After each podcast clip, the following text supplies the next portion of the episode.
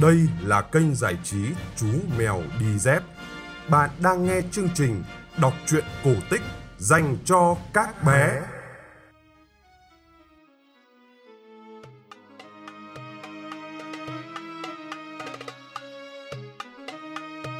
Hello, các bạn nhỏ thân mến Các bạn đã đánh răng xong chưa?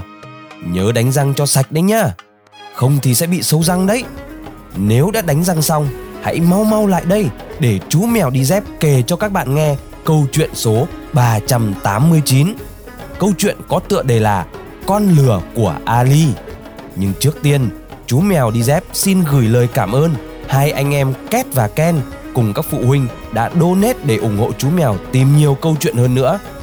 Còn bây giờ, câu chuyện con lừa của Ali xin phép được bắt đầu.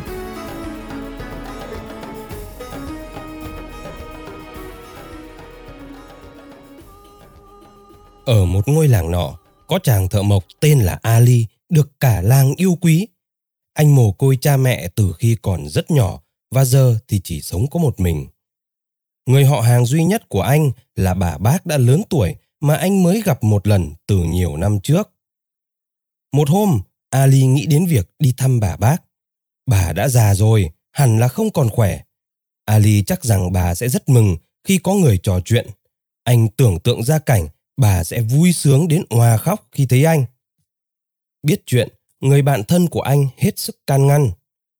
Này, Ali, nghĩ lại đi, đã bao lâu rồi cậu có gặp bác ấy đâu? Chắc gì bác ấy đã vui khi thấy cậu. Anh họ tớ ở làng bên đó kể rằng bác ấy là một bà quá rất giàu và keo kiệt lắm. Có khi bà ấy lại nghĩ cậu đến thăm chỉ vì tiền thôi. Nhưng Ali bỏ qua những lời khuyên đó và vẫn quyết định đi.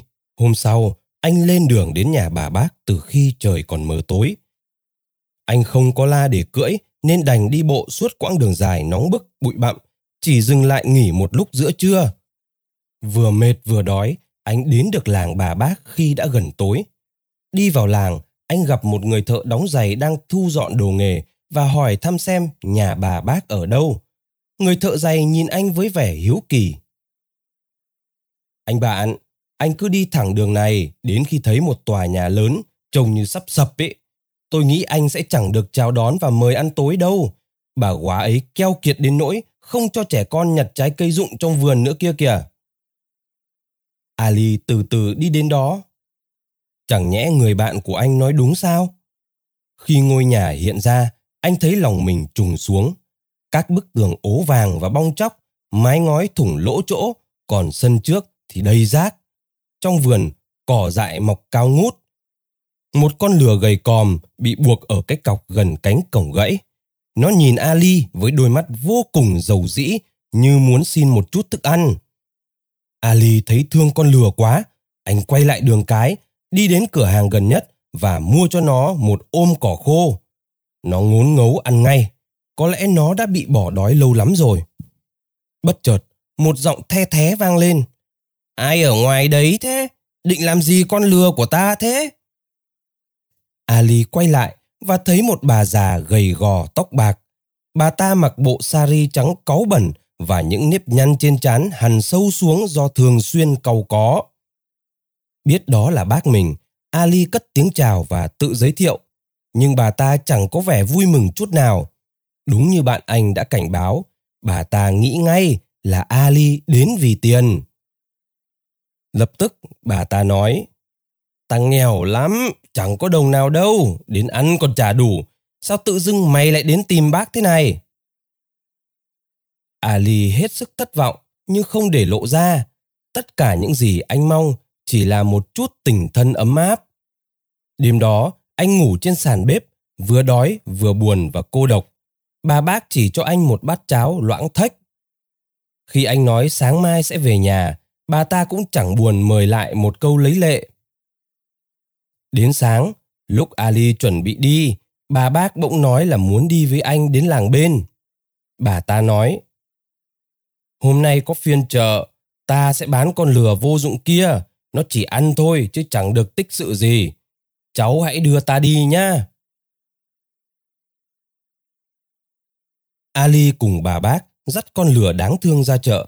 Dân quanh vùng đều tụ tập ở đó. người mua và người bán thi nhau chào mời mặc cả.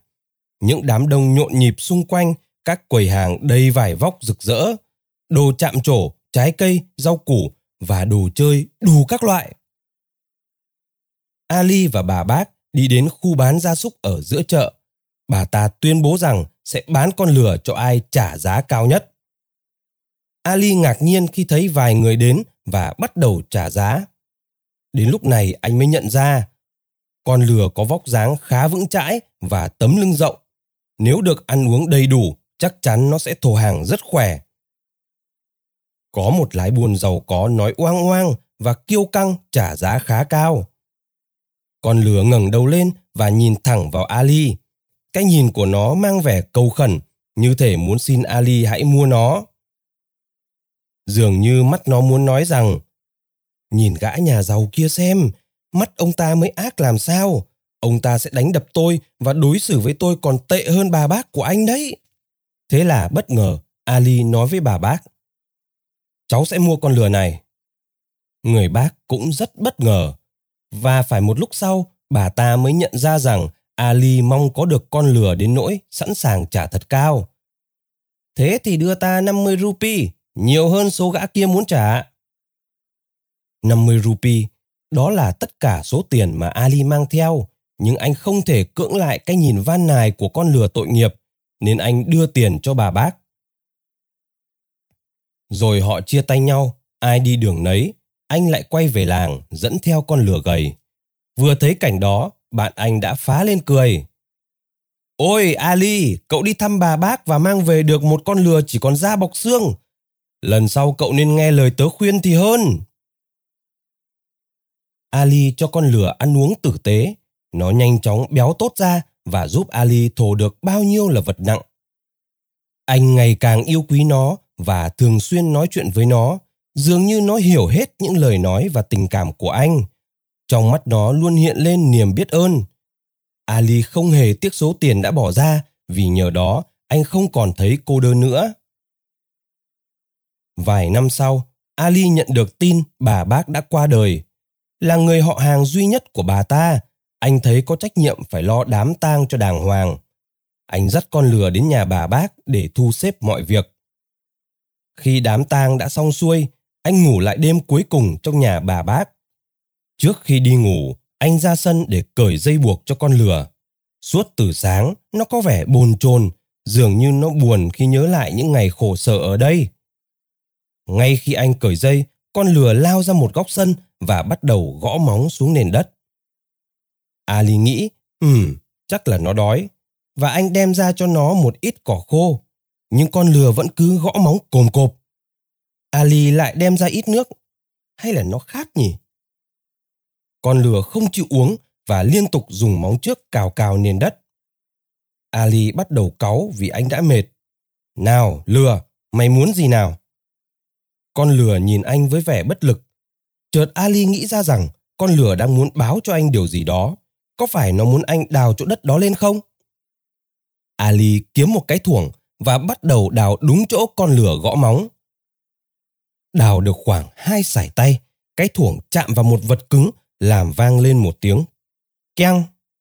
Ali tiếp tục đào nhanh hơn cho đến khi thấy rõ một cái dương kim loại. Anh buộc dây vào cái dương và kéo lên. Vừa mở dương ra, tim anh đã đập dồn dập. Bên trong dương đầy những thoi bạc và những đồ trang sức bằng vàng. Ali chợt hiểu rằng đây là nơi chứa tất cả của cải của bà bác. Con lửa chắc đã nhìn thấy lúc bà ta chôn cái dương xuống góc sân. Anh vui sướng vòng tay ôm lấy cổ con lửa. Bạn của tôi, cảm ơn bạn đã mang đến cho tôi may mắn này. Cặp mắt hiền lành của con lửa ánh lên vẻ biết ơn. Ali quay về làng với con lừa thồ cái dương trên lưng. Anh mở một cửa hàng, trở thành một thương gia phát đạt và lương thiện. Anh không bao giờ quên rằng một việc tốt nhỏ bé đã đem lại may mắn cho cuộc đời anh.